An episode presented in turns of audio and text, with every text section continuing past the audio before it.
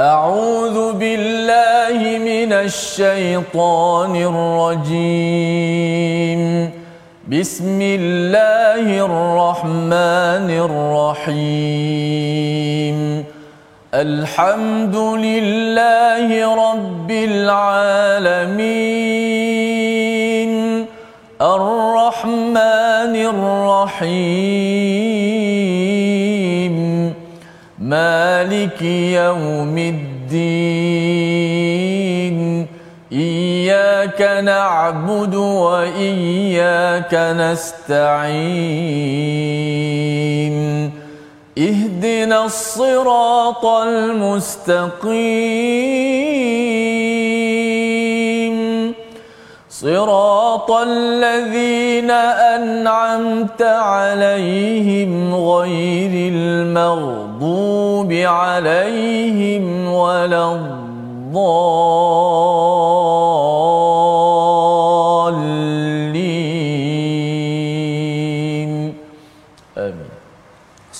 warahmatullahi wabarakatuh. Alhamdulillah wassalatu wassalamu ala Rasulillah wa ala alihi wa man wala syada la ilaha illallah syada Muhammadan abduhu wa rasuluhu. Allahumma salli ala sayidina Muhammad wa ala alihi wa sahbihi ajma'in. Amma ba'du. Apa khabar tuan-tuan dan puan yang dirahmati Allah sekalian? Kita bertemu pada hari ini dalam My Quran Time baca faham amal dalam sesi ulang kaji kita halaman yang ke-459 hingga 464. Kita bersyukur pada Allah Subhanahu Wa Taala pada hari yang berbahagia ini.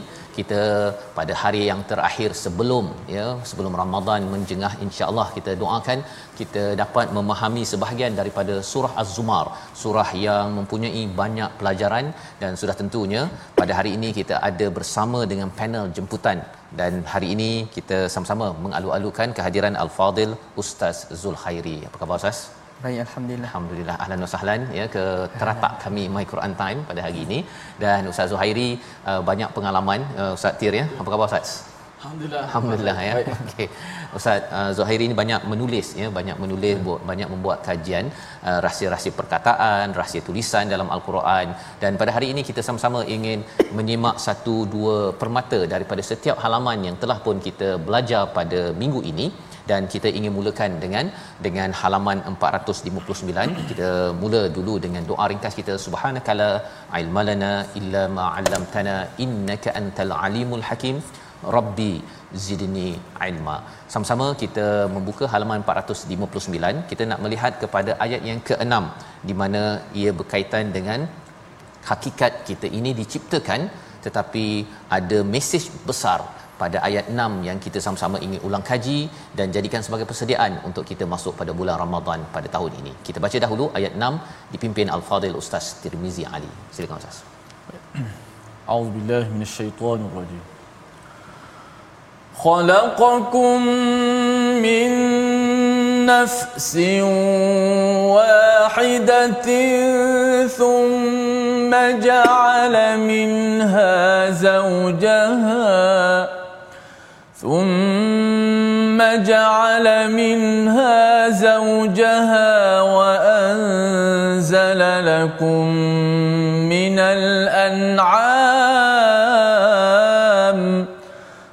وأنزل لكم من الأنعام ثمانية أزواج يخلقكم في بطون أمهاتكم خلقا من بعد خلق في ظلمات ثلاث ذلكم الله ربكم له الملك. لا إله إلا هو فأنا تصرفون. صدق الله. Surah Al-Azim dalam ayat yang ke-6 dia menciptakan kamu daripada diri yang satu kemudian daripadanya dia menjadikan pasangannya dan dia menurunkan 8 pasang haiwan ternakan untuknya. Dia menjadikan kamu di dalam perut ibumu kejadian demi kejadian dalam tiga kegelapan yang berbuat demikian itu adalah Allah Tuhan kamu, Tuhan yang memiliki kerajaan, tidak ada Tuhan selain dia, maka mengapa kamu dapat dipalingkan. Ini adalah ayat yang ke-6 terjemahannya. Kita ingin bersama dengan Al-Fadhil Ustaz Zuhairi untuk menjelaskan tentang kebesaran Allah dalam menciptakan. Di sini ustaz ya ada perkataan uh, thamaniyati azwaj. Nak tahu juga mengapa lapan pasangan itu ya dan juga lebih daripada itu ada perkataan tiga pula tiga kegelapan. Dan di hujung itu kalau di dalam surah al-kahfi kita bercakap tentang ilmu saraf ni biasanya belajar uh, masa sekolah agama ke belajar bahasa Arab. Tapi di sini ada perkataan tusrafun. Apa maksudnya dan macam mana Quran boleh menyelesaikan psikologi tusrafun ini sendiri? Silakan ustaz Alhamdulillah Abi Nasta'in Allahumma salli ala Muhammad wa ala alihi wa wa barik wa sallim Ustaz Fazrul, Ustaz Tirmizi, tuan-tuan dan puan-puan ya. Pertamanya dalam ayat ini Allah Azza wa Jal menyatakan dua bentuk dalil ketuhanan uh-huh. dan juga dua dalil yang sepatutnya menerbitkan keimanan dalam diri kita iaitu dalil kejadian manusia itu sendiri iaitu pada peringkat awal Nabi Adam alaihi salatu wasalam dan juga isterinya Hawa radhiyallahu anha kemudian barulah diceritakan tentang kejadian manusia dalam perut ibu masing-masing. Baik. Tapi sebelum itu, kalau kita lihat pada ayat yang kelima, Allah Azza wa Jal terlebih dahulu menyatakan tentang dalil kejadian alam itu sendiri. Mhm. Okey, baik. Jadi, pada peringkat awal, kejadian alam. Yang kedua, barulah kejadian manusia yang terbahagi kepada dua tadi. Kejadian manusia yang pertama. Kemudian barulah kejadian kita semua, tuan-tuan. Baik. Daripada dua dalil kejadian ini maka Allah Azza wa Jalla pun menimbulkan satu persoalan pada hujung. Fa anna tusrafun. Maka mengapa kamu dapat dipalingkan? Apabila saya memerhatikan dalam kitab At-Tahrir wa Tanwir oleh Ibn Ashur beliau menyatakan perkataan tusrafun ini berasal daripada as-sarfu. As-sarfu artinya al-ib'ad an kulli syai' artinya dijauhkan daripada segala sesuatu Maksudnya dalam ayat ini, mengapa setelah Allah Azza wa Jal mendatangkan dalil kejadian alam, dalil kejadian kamu sendiri, macam mana kamu boleh dijauhkan daripada keimanan terhadap Allah Azza wa Jal. Dan menariknya Ustaz, perkataan tusrafun ini dia datang dalam bentuk fi'il mabni lil majhul. Mm-hmm. Ataupun dalam bahasa Melayu kita katakan dipalingkan bukan dia sendiri yang berpaling daripada kebenaran tersebut. Jadi apa beza dia? Mm-hmm. Kalau berpaling, artinya dia sendiri yang memilih perkara itu. Antara keimanan dan juga kekufuran, dia memilih untuk kekufuran. Okey. Sekurang-kurangnya dalam bab berpaling itu dia menggunakan akal budinya sendiri untuk memilih kekufuran. Yeah. Tapi dalam ayat ini apabila Allah sebut fa anna tusrafun bukan dia yang berpaling dengan ikhtiarnya tapi dia dipalingkan oleh orang-orang tertentu iaitu mungkin pemimpin-pemimpinnya ataupun sahabat handainya ataupun ahli keluarganya dan sesiapa sahaja. Kata Ibn Ashur ayat ini secara cynical menunjukkan orang-orang yang tidak beriman kepada Allah ini sebenarnya langsung tidak menggunakan akal mereka dan juga minda mereka sehingga mereka boleh diperkotak-katikkan dan dengan minta maaf mereka boleh diperbodoh-bodohkan oleh orang lain sehingga apabila orang lain mengajak mereka ke arah kekufuran pun mereka menerima kekufuran begitu sahaja saya rasa itu secara ringkas ya Ustaz ya. Ya, baik. Jadi uh, terima kasih diucapkan pada Fadil Ustaz Zuhairi menjelaskan pada ayat yang ke-6 ini ya bila uh, ada pelbagai uh, ada dua dalil tadi ya. Kejadian manusia pertama dan kejadian uh, manusia seluruhnya. Dan uh, bila segala bukti ini telah diberikan uh, fa anna tusrafun. Bukannya mereka memilih tetapi mereka di dipalingkan ya. Maksudnya mudah diperkotak-katikkan ustaz ya. Tak ada mm-hmm. tak ada pendirian ya. Mudah untuk di uh, di uh, kawal oleh orang lain. Jadi dalam hal ini mungkin uh, ustaz boleh cerita sikit uh, berbeza pula kalau dalam al-Quran ini bila Allah menyatakan dalam surah al-kahfi contohnya kan walaqad sarrafna kan kami telah uh, menggunakan juga perkataan asal daripada sarafa ini mm-hmm. ya uh, apa kesan uh, bila al-Quran ini kami pelbagaikan uh, untuk membina jati diri cara kita berfikir berbanding yang tadi tusrafun itu mudah saja dikawal oleh manusia lain? Silakan. Kalau kita lihat dalam al-Quran ni uh, dalil yang digunakan oleh al-Quran ini dia dalil yang secara luas pun ada, secara yang khusus pun ada. Uh-huh. Bahkan Al-Quran ini menggunakan dalil dalam bentuk kalimah, dalam bentuk sebutan huruf, dalam bentuk tajwid sekalipun ustaz ya. Yeah. Dan uh, sebagai contoh kalau kita dapat lihat dalam perkataan ini, kita fokus pada perkataan ini, hmm. Allah Azza wa Jal menggunakan perkataan zaujaha sebagai contoh. Ya. Baik. Zaujaha ini merupakan pasangan yang saling melengkapi antara satu sama lain. Hmm. Jadi sepatutnya kalaulah kita memahami sebagai contoh suami dan isteri yang bersifat zaujun, suami akan melengkapi kekurangan yang ada pada isteri dan begitu juga isteri akan melengkapi kekurangan yang ada pada suami. Uh-huh. Jadi apabila ayat ini menyatakan Allah menciptakan kita ada pasangan, tiba-tiba pasangan kita itu tidak membantu kita ke arah mendekatkan diri kepada Allah Azza wa Jal. Jadi macam mana kita boleh terpengaruh dengan orang lain sehingga kita tusrafun tadi? Baik. Jadi saya nak sebutkan bahawa dalil yang digunakan oleh Al-Quran ini sangat luas ya.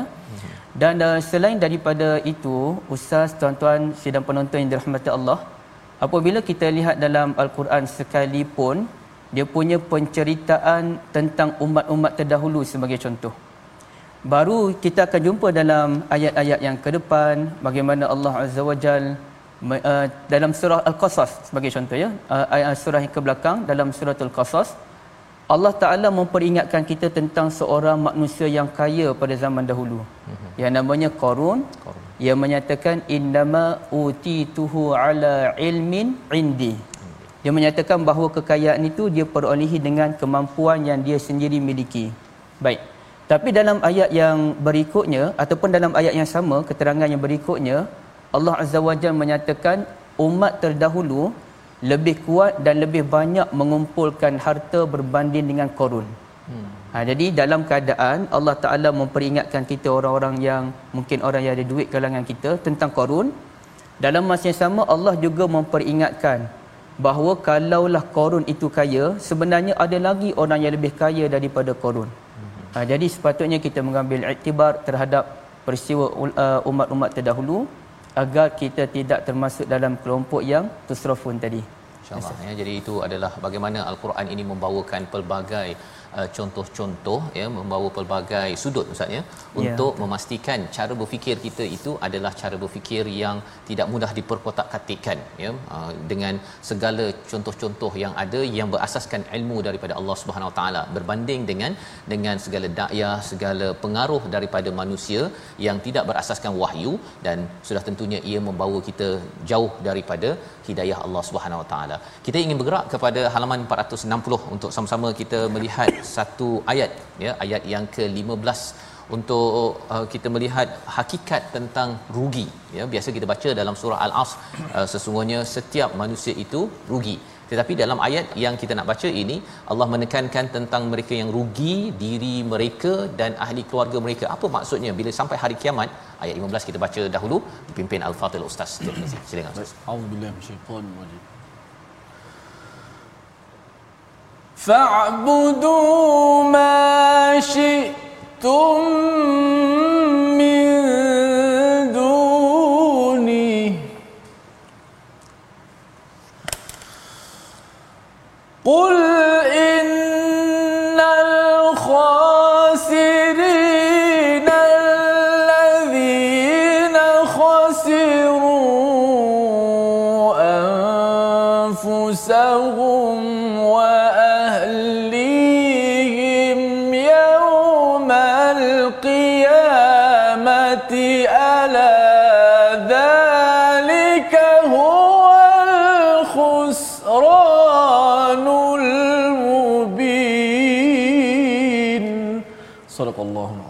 maka sembahlah selain dia sesungguh sesuka hatimu wahai orang-orang musyrik. Katakanlah sesungguhnya orang yang rugi ialah orang yang merugikan diri mereka sendiri dan juga keluarganya pada hari kiamat. Ingatlah yang demikian itu adalah kerugian yang nyata.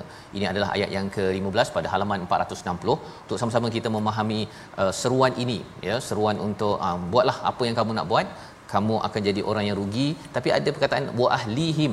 Kalau ustaz hmm. boleh ceritakan mungkin ada kaitan dengan zauj sebentar tadi pada halaman 459 untuk sama-sama kita menjadi rombongan zumar yang yang baik sampai ke syurga bukan ke tempat yang rugi ini. Silakan ustaz.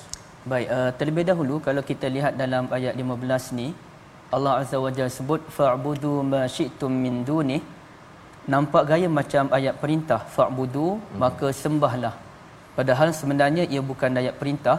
melainkan ia merupakan ayat sindiran terhadap orang-orang yang tidak menyembah diri kepada Allah Azza wa Jal. Artinya ibarat Allah menyatakan kalaulah ada Tuhan yang lain yang boleh menolong kamu maka sembahlah dia. Tapi realitinya tak ada Tuhan yang mampu membantu kita melainkan Allah Azza wa Jal. Baik.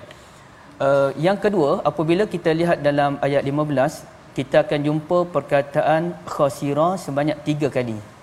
Sebagaimana dalam ayat 6 tadi, kita akan jumpa perkataan khalaqa pun dalam tiga kali. Mm-hmm. Khalaqakum yakhluqukum khalqan. Okey, baik. Dan sebenarnya perkataan khasira dalam al-Quran ni ada dalam pelbagai bentuk. Ada dalam bentuk khusr, innal insana lafi khusr, ada dalam bentuk takhsir uh, dalam ayat yang mana ghaira takhsir kata Allah Azza wa Jal.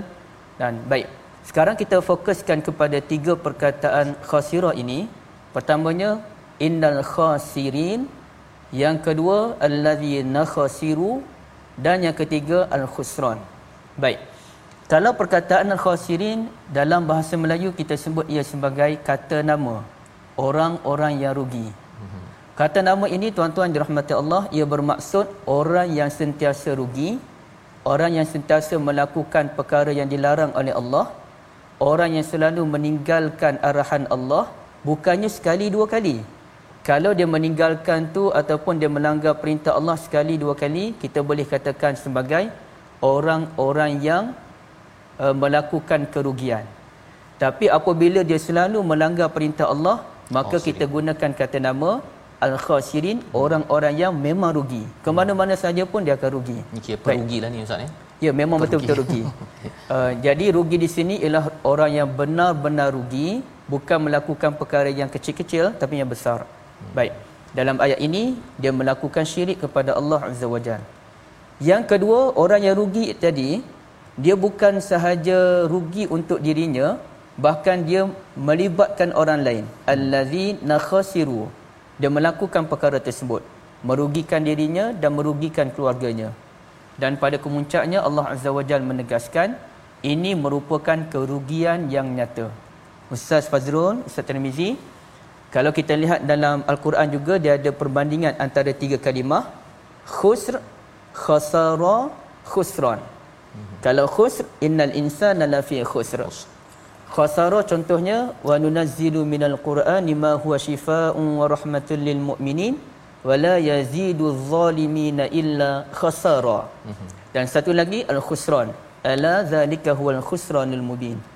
Khusran ini tuan-tuan dirahmati Allah menurut beberapa orang pengkaji antaranya Ibn Ashur sendiri ia kalau dalam bahasa Arab bersifat masdar yang menunjukkan mubalaghah benar-benar kerugian yang luar biasa kalau innal insana lafi khusr itu kerugian yang umum. Kalau wala yazidu zalimina illa khasara itu orang yang menolak al-Quran dia mengalami kerugian yang lebih berat daripada itu. Tapi dalam ayat ini dan beberapa ayat yang lain Allah zalika huwal khusranul mubin ini merupakan kerugian yang paling besar lantaran dia menolak ketuhanan bahkan bukan dia sahaja dia mengajak keluarganya pun untuk menolak ketuhanan itu sendiri. Hmm. Jadi ini yang dimaksudkan dengan istilah anfusahum wa ahlihim tadi ustaz ya.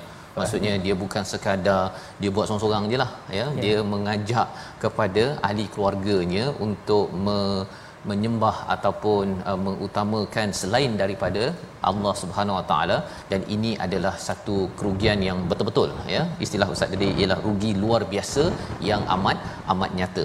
Dan ini adalah sebagai satu satu perjuangan kita sebenarnya bagi ibu-ibu ayah-ayah. Kita dah nak masuk bulan Ramadan.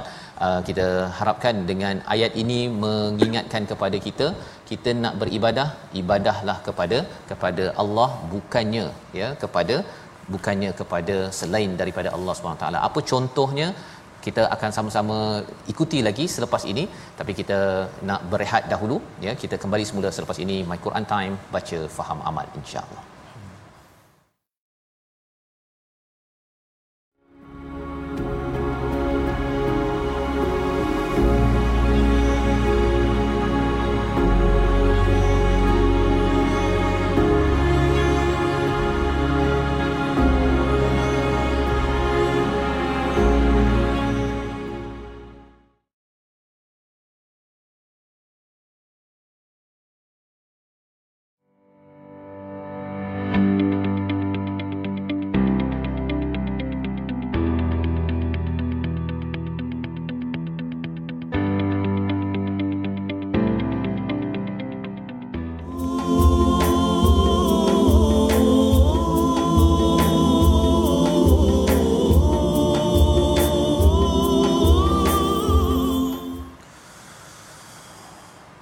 أفمن شرح الله صدره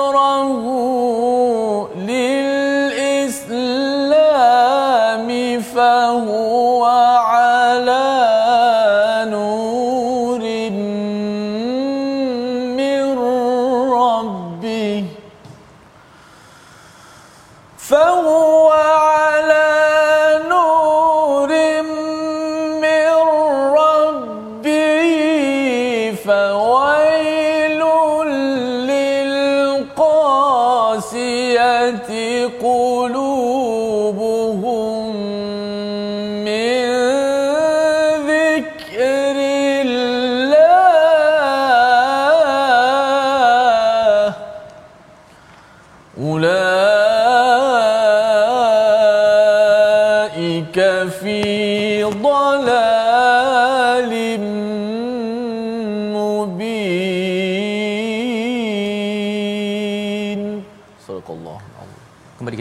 My Quran Time baca faham amal pada hari ini kita mengulang kaji pada halaman 459 hingga 464 dan sebentar tadi Ustaz Tirmizi membacakan ayat yang ke 22 daripada halaman 461 dan kita sudah ber- berbincang halaman 460 sebentar tadi bagaimana ya bagaimana tentang kerugian yang berlaku kepada diri mereka dan juga kepada ahli keluarga mereka pada hari kiamat.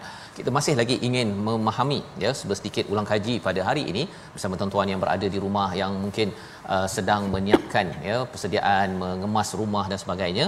Ayat 15 ini apa maksud di sebalik rugi diri dan juga ahli keluarga mereka. Kita mendengar daripada Al-Fadhil Ustaz Zuhairi. Silakan Ustaz.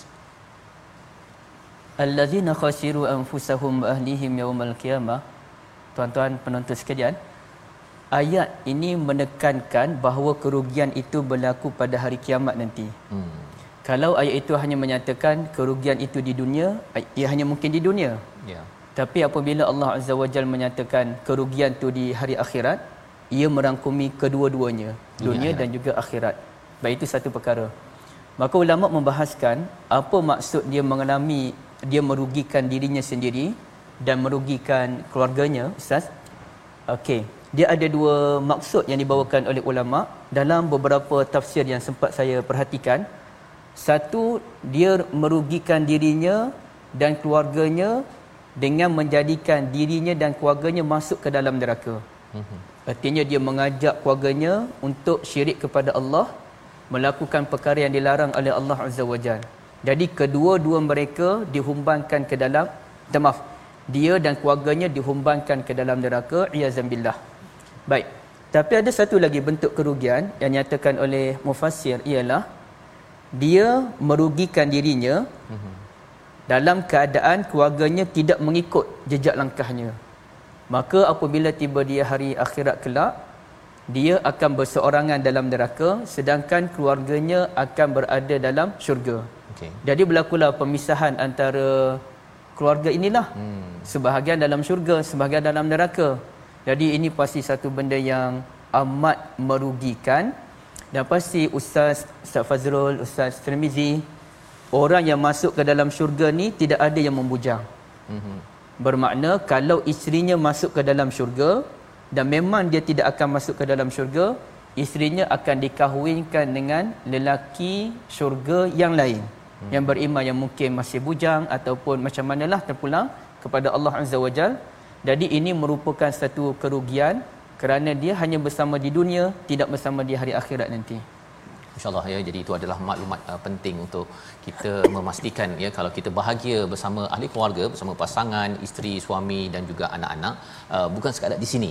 Bukan sekadar di sini kita mahukan kalau boleh ialah sampai ke yaumul qiyamah. Dan ini adalah uh, penerangan ataupun penjelasan bagaimana uh, bulan Ramadan yang dekat ini untuk kita membuat persediaan. Bukan sekadar diri sendiri sahaja mungkin ada anak yang sudah jauh daripada rumah kita masih lagi ibu ayah boleh berhubung eh, telefon WhatsApp tanya apa persediaan. Nak memastikan bahawa keluarga kita akan masuk syurga se sekeluarga. Dan bercakap tentang memudahkan ataupun urusan untuk ke syurga dengan rahmat Allah ini ia adalah satu perkara yang uh, perlu diusahakan ya. Dan perkataan ataupun ayat yang dibacakan pada awal tadi maka apakah orang-orang yang dibukakan hatinya oleh Allah? Ayat yang ke-22 untuk menerima agama Islam ya lalu dia mendapat cahaya daripada Tuhannya sama dengan orang yang hatinya keras membatu. Maka celakalah mereka yang hatinya telah keras membatu untuk mengingati Allah. Mereka itu di dalam kesesatan yang yang nyata. Jadi kita nak uh, melihat pada perkataan ini Al-Fadhil Ustaz Zuhairi kalau boleh menjelaskan perjuangan kita bersama keluarga sebentar tadi kan? Ianya uh, adalah satu perjuangan uh, berterusan.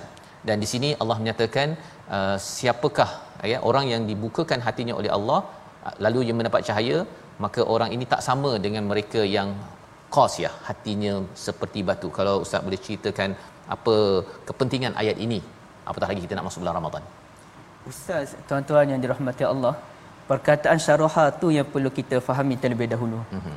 Kerana kalau kita lihat dalam Al-Quran, ada beberapa lagi ayat tentang syaraha. Mm-hmm. Contoh apa ya Ustaz Tirmizi? Alam nashrah sebagai contoh. Yeah. Alam nashrah laka sadrak. Okey, baik. Perkataan syarah ini pun kita guna dalam bahasa Melayu. Yeah. Kita mensyarahkan seperti Ustaz Fazrul mensyarahkan ayat-ayat tadi. Jadi asalnya rupanya syarahan ni bermaksud syakal laham.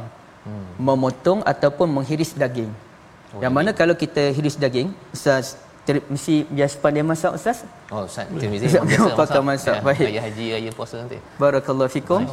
Jadi bila kita potong daging dengan halus, Ustaz, di situlah kita kalau kita masak pun ia jadi lebih baik daripada kita biarkan masak begitu sahaja. Jadi ibaratnya orang yang memotong daging halus dengan cukup rapi, begitulah dengan syarah, kita mensyarahkan sesuatu itu dengan cukup halus dan cukup rapi. Mm-hmm. Sehingga kan ada satu ilmu iaitu namanya ilmu anatomi badan, eh, ilmu anatomi badan iaitu ilmu untuk memahami tentang kaji tubuh. Mm-hmm. Ha, itu dipanggil dalam bahasa Arab sebagai ilmu tasyrih. Oh. Maknanya sebagaimana kita potong daging tadi kita nak kaji kita nak bagi nipis betul halus begitulah dengan ilmu anatomi badan badan kita nak kaji betul-betul tentang kejadian manusia itu. Hmm. Baik. Jadi erti alam nasrah kami benar-benar melapangkan dadamu dan ayat ini pun Allah benar-benar melapang melapangkan dada orang tersebut. Baik. Cuma ada beza antara cara Allah syarah dada manusia secara umum hmm. dengan Allah syarah dada Nabi Muhammad sallallahu alaihi wasallam. Yang mana syarah dada Nabi Muhammad sallallahu alaihi wasallam ia special daripada sudut huruf lam iaitu pada ayat alam nashrah laka. Laka. Jadi ada perkataan la yakni untukmu dadamu. Dalam uh, bahasa Arab ataupun bahasa Al-Quran, huruf lam ini membawa beberapa maksud antaranya Al-lam litakhsis. Lam untuk menunjukkan sesuatu yang istimewa. Artinya dalam ayat pertama surah Al-Masyrah, ia istimewa untuk Nabi sallallahu alaihi wasallam yang mana dada Nabi sallallahu alaihi wasallam ini sangat luar biasa mendapat pencerahan daripada Allah Azza wa Jalla. Berbeza dengan kita manusia uh, dengan Nabi sallallahu alaihi wasallam. Baik, satu. Yang kedua, di manakah Allah Azza wa Jalla melapangkan iaitu di dada sadrahu mm-hmm. Allah Taala tak sebut fuadahu Allah tak sebut qalbahu ataupun yang lain-lain kenapa kerana menurut al-Quran tempat yang menerima gangguan daripada syaitan ialah dada mm-hmm. allazi yuwaswisu fi sudurin nas maka di sini ayatnya Allah Taala nak mengajar kita kalau kita nak merawat penyakit kita mesti tahu di mana punca penyakit tersebut tak boleh kalau dia sakit gastrik kita bagi ubat sakit kepala. Ia tak sama. Maka kalau punca penyakitnya di dada, maka rawatannya ialah di dada. Okey, baik itu perkara yang penting untuk memahami ayat ini. Kemudian bagulah Allah menyatakan sama tak dengan orang yang diberikan syarah oleh Allah Azza wa Jalla di dadanya berbanding dengan orang yang kotor hatinya ataupun qasiyah disebut dalam ayat yang lain summa qasat. Qasat. Kita sebut kesat ya kesat. Yang ini benda yang kotor benda yang sukar untuk dibersihkan. Maka benda ni tak sama. Okey. Tak sama tu antara sudutnya ialah orang yang kesat kalbu mereka ini mereka tidak berzikir kepada Allah Azza wa Jal ataupun tidak mengingati Allah. Apa maksud tidak mengingati Allah? Dalam apa jua tindakan mereka kalau Ustaz Fazrul fokus kepada kekeluargaan tadi apa keputusan yang mereka lakukan mereka tidak meletakkan Allah di depan. Justru kita akan dapat lihat bagaimana ada pasangan suami isteri yang memanggil antara satu sama lain tanpa menuju kepada sesiapa ya ustaz? Dengan panggilan yang manis dengan panggilan yang romantik tetapi rumah tangganya tidak seindah sebagaimana panggilan-panggilan tersebut. Kenapa kerana mereka tidak menjadikan panggilan-panggilan itu ikhlas dalam hati mereka berteraskan zikrullah itu sendiri. Sebaliknya itu hanyalah permainan mulut mereka yang tidak berteraskan keimanan. Rumah mereka pun tidak subur dengan keimanan. Segala benda yang mereka lakukan pun tidak meletakkan Allah di depan. Baik sebagai contoh ustaz dalam bulan Ramadan dengan minta maaf tuan-tuan yang dirahmati Allah kita akan dapat lihat orang akan melakukan perubahan daripada sudut pakaian mereka. Mereka mula memakai tudung sebagai contoh dan sebagainya. Tetapi dalam bulan yang lain mereka kembali kepada tabiat asal mereka. Okey baik. Jadi itu adalah uh, panduan ataupun penerangan daripada Al-Fadhil Ustaz. Terima kasih Ustaz ya. Uh, bagaimana istilah uh, syaraha itu kita faham uh, sebenar-benarnya. Dan uh, fokusnya itu adalah pada sadar ya pada lapisan pertama dalam hati kita ini berbanding yang dalam-dalam Ustaz ya. Uh, disebabkan penyakit yang selalu melanda kepada kita yang mengganggu juga kepada lapisan dalaman kita ialah lapisan sadar ini sendiri ya yang perlukan kepada kepada ubat. Dan ubatnya inilah yang disampaikan. Uh, dan kalau ikutkan di sini tadi ustaz ya nampak gayanya ubatnya itu adalah dengan zikir kepada Allah Subhanahu Wa Taala ya. zikir itu adakah yang subhanallah subhanallah subhanallah ataupun apa maksud zikrullah uh, dalam ayat ini? Pasal kita dah masuk Ramadan kita nak pastikan zikir itu uh, betul bertepatan dengan apa yang dimaksudkan ayat 22 ini. Zikir itu dinyatakan oleh Allah sebagai qalbun Allah Taala memberikan syarah pada dada. Uh-huh. kemudiannya Allah menceritakan isu qalbun pula.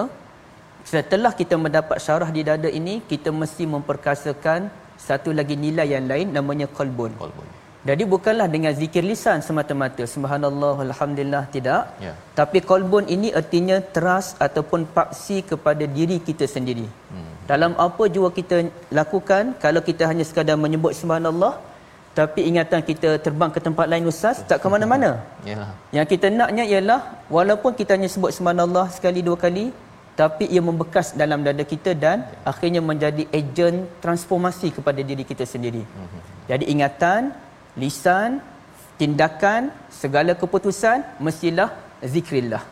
InsyaAllah. Ya. Jadi itu adalah uh, bagaimana uh, bila sadar lapisan pertama itu sudah dilapangkan, perlu top up Ustaz ya. ya perlu di top up, up dengan uh, zikir kepada Allah agar hati uh, lapisan yang seterusnya ini dia konsisten dengan apa yang telah dimudahkan uh, dilapangkan oleh Allah SWT. Kalau kita tidak uh, top up dengan zikir kepada Allah dengan memfokuskan keutamaannya kepada Allah Subhanahu taala mungkin akhirnya yang lapang pun jadi tak lapang Ustaz ya disebabkan Betul. tidak tenang dan akhirnya uh, hidup diisi dengan pelbagai cabaran kalau kita tengok dalam surah Luqman itu antara cabaran uh, bagi membina sebuah rumah tangga ini adalah uh, lahwal hadis ya hiburan perkataan-perkataan yang tak berapa kena dengan apa yang Allah uh, serukan. Jadi ini adalah uh, panduan daripada halaman 461 dan kita nak bergerak kepada halaman 462 di mana kita akan memberi fokus kepada ayat pertama juz yang ke-24. Mari sama-sama kita baca ayat 32 dipimpin Al-Fadhil Ustaz Tirmizi. Silakan Ustaz. Baik, terima kasih Fadhil Ustaz Fazrul. Kita baca ayat yang 32 buku surat 462. A'udzubillahi minasyaitonir rajim. فمن أظلم ممن كذب على الله وكذب بالصدق إذ جاءه.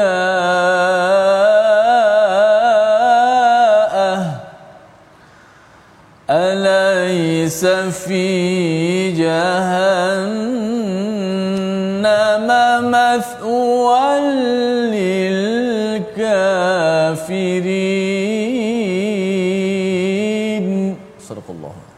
Maka siapakah yang lebih zalim daripada orang yang membuat kebohongan terhadap Allah dan mendustakan kebenaran yang datang kepadanya? Bukankah neraka jahanam itu tempat tinggal bagi orang-orang yang kafir kepada Allah Subhanahu Wa Taala? Ini adalah satu peringatan memulakan juz kita yang ke-24 di mana Allah menjelaskan tentang perkataan kadzaba ya ustaz ya jadi bagaimana istilah orang biasa cakap kadzaba ni mendusta tu tipu je.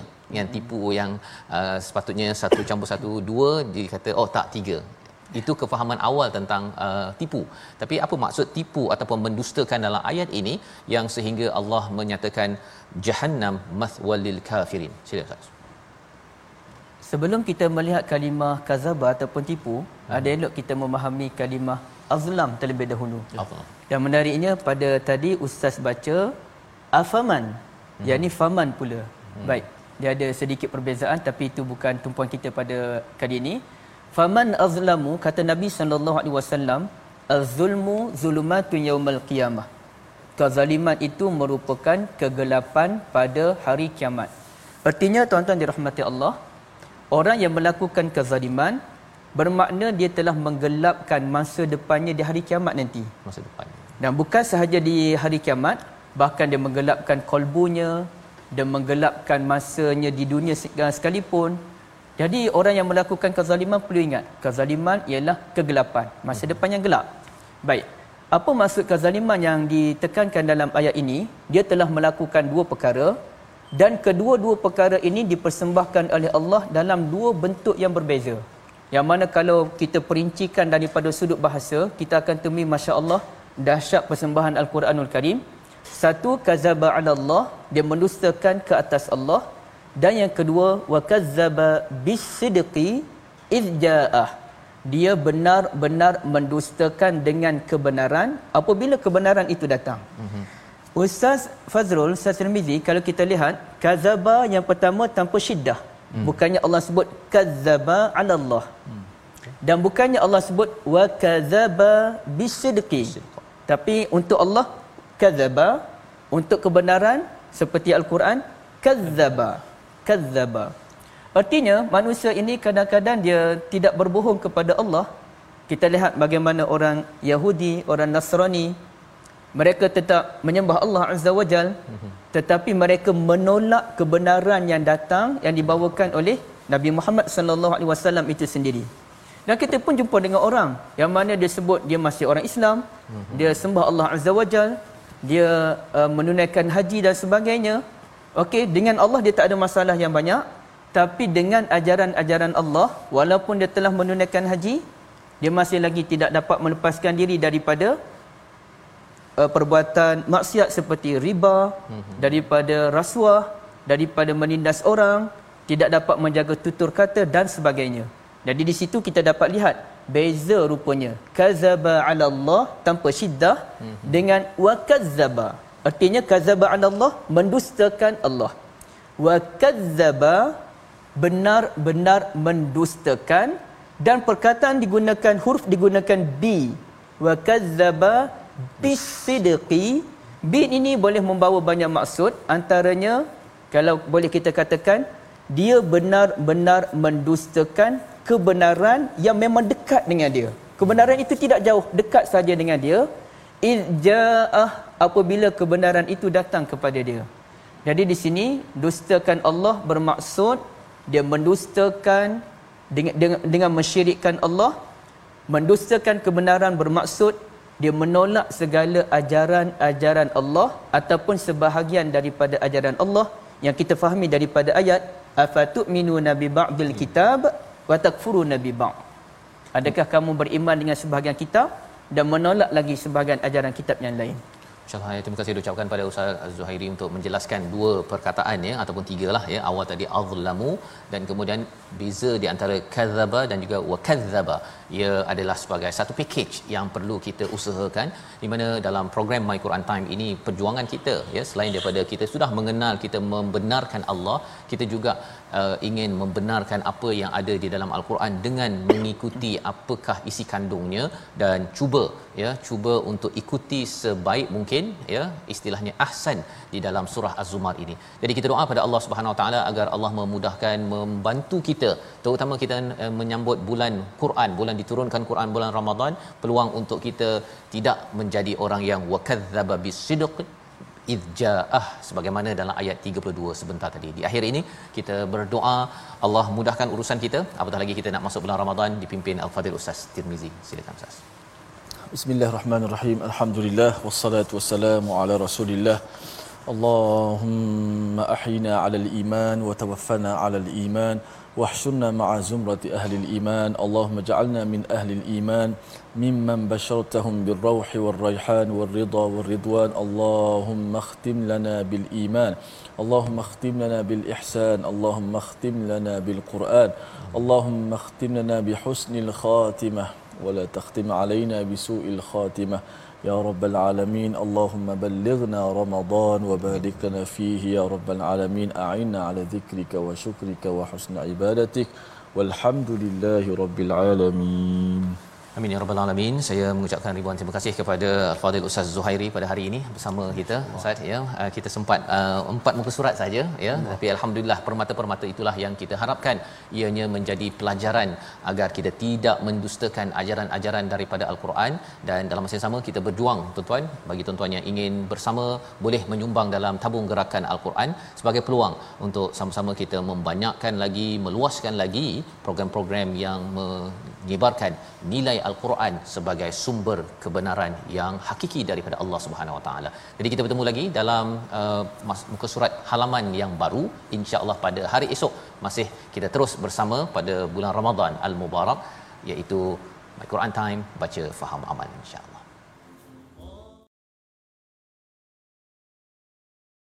Yakin percaya pada janji-janjinya Syukur segala nikmat kurnia